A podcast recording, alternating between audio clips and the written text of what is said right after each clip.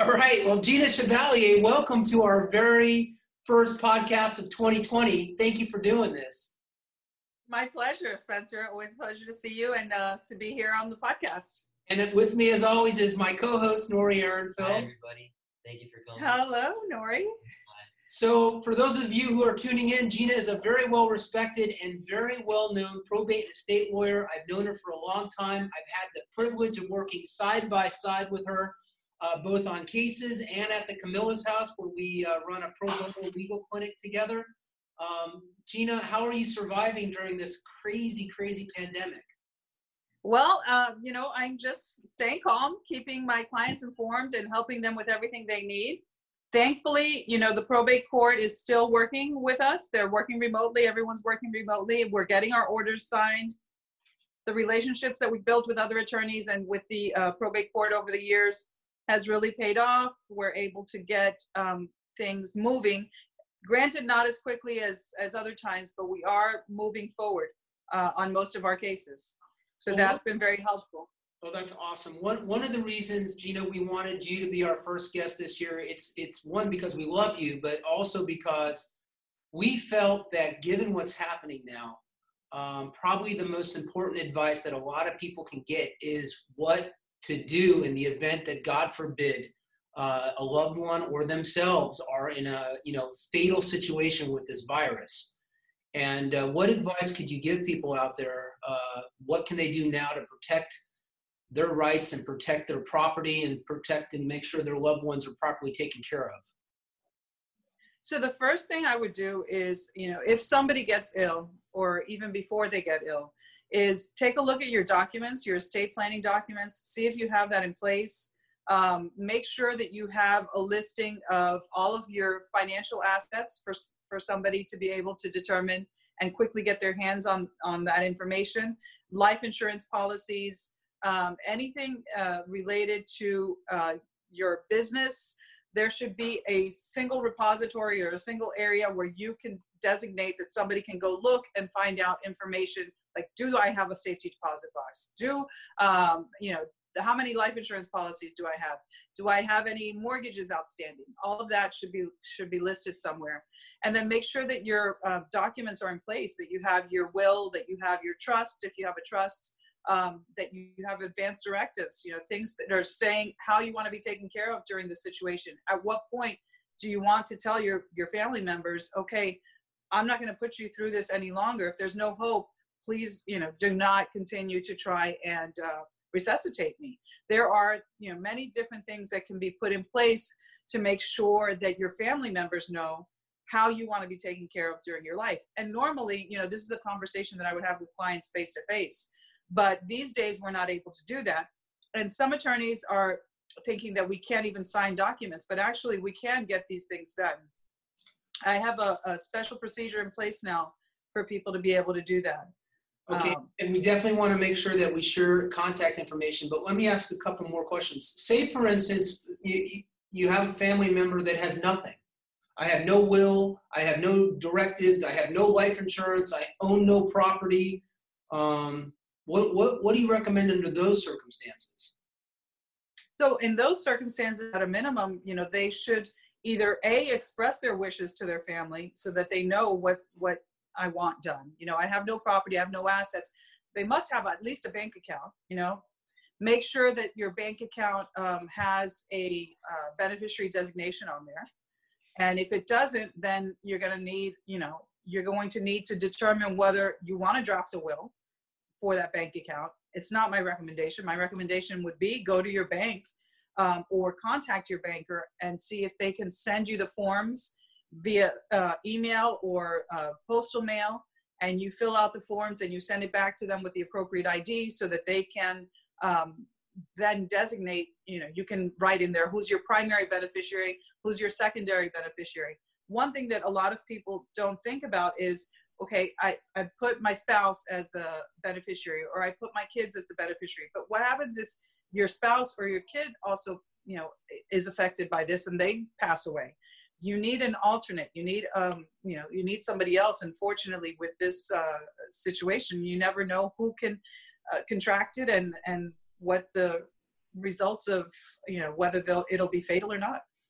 And Gina, what do you recommend for somebody who has a loved one who's already incapacitated? You know, the grandmother's already on a ventilator at, at Baptist. Um, what what do you do in those circumstances? So we have specific procedures for um, for preparing documents for somebody that's in a facility. But if the person is not conscious, then that will be very difficult. And getting, um, if they're in a medical facility like a hospital, it's a little more difficult to get the um, to to get the nursing staff or you know the medical staff there to help us by because they're the only ones that are allowed in the rooms at this time. So that's that's part of our problem. Um, that they would need to do like a Zoom video uh, for me to be able to determine what it is that this person needs or wants.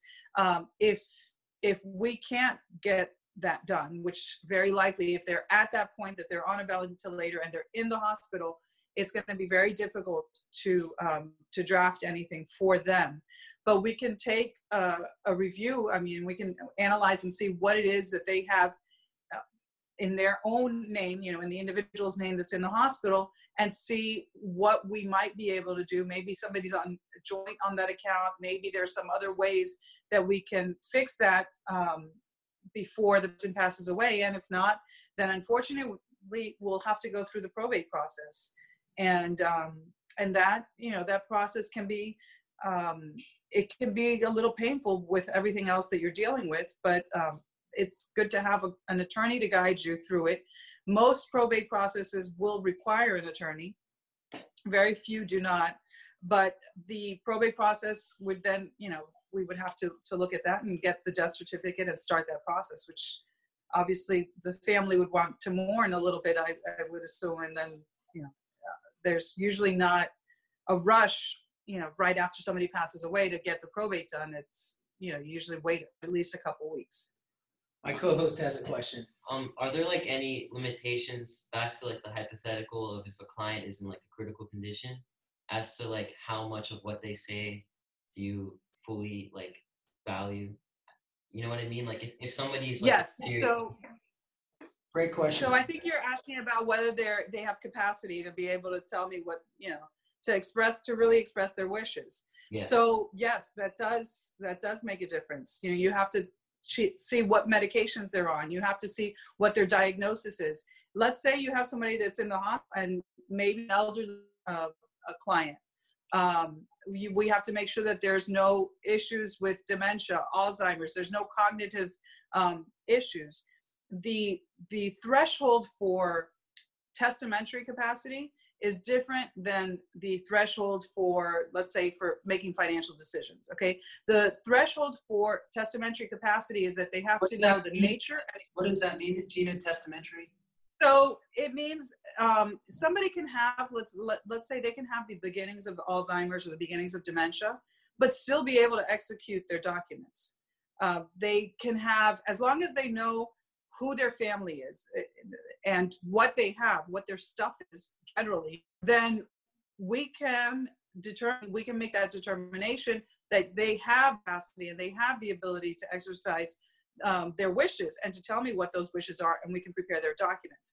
In a situation where we have a non traditional family or we have the possibility of somebody um, contesting the, the documents, it's usually best to have that done in person uh, with all of the witnesses present.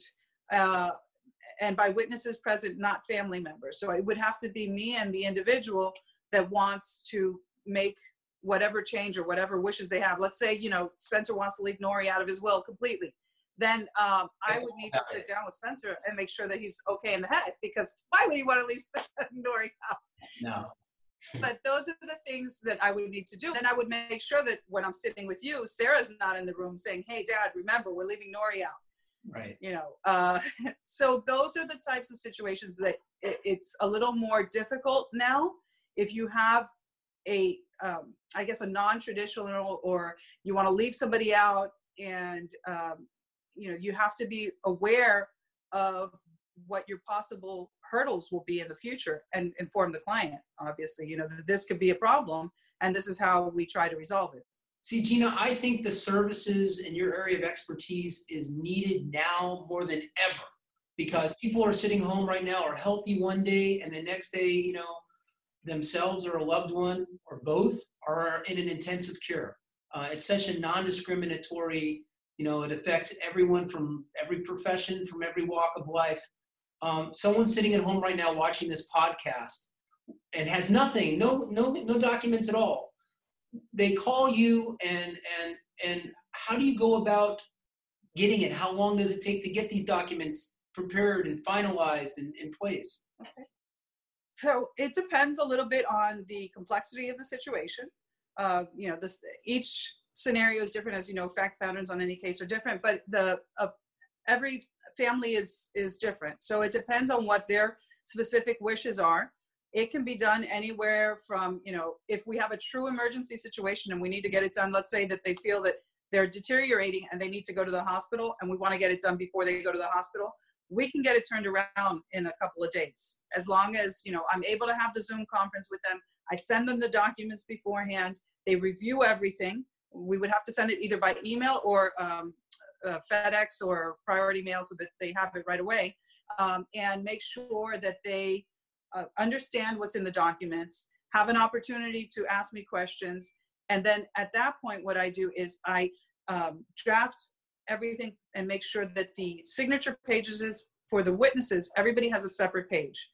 And we will then go um, and meet with the client either at their home or at my office in the parking uh, area. And we will have the client stay in their car with the copy of the documents that we've emailed over to them. Great. And I will have the witnesses come out. Uh, everybody's wearing masks. The witnesses have come out with masks. The envelope that if if anything needs to be handed to the client, everything will have been pre-printed and picked up with gloves. Uh, we will have masks on, and um, the the conversation is going to be mostly over the phone.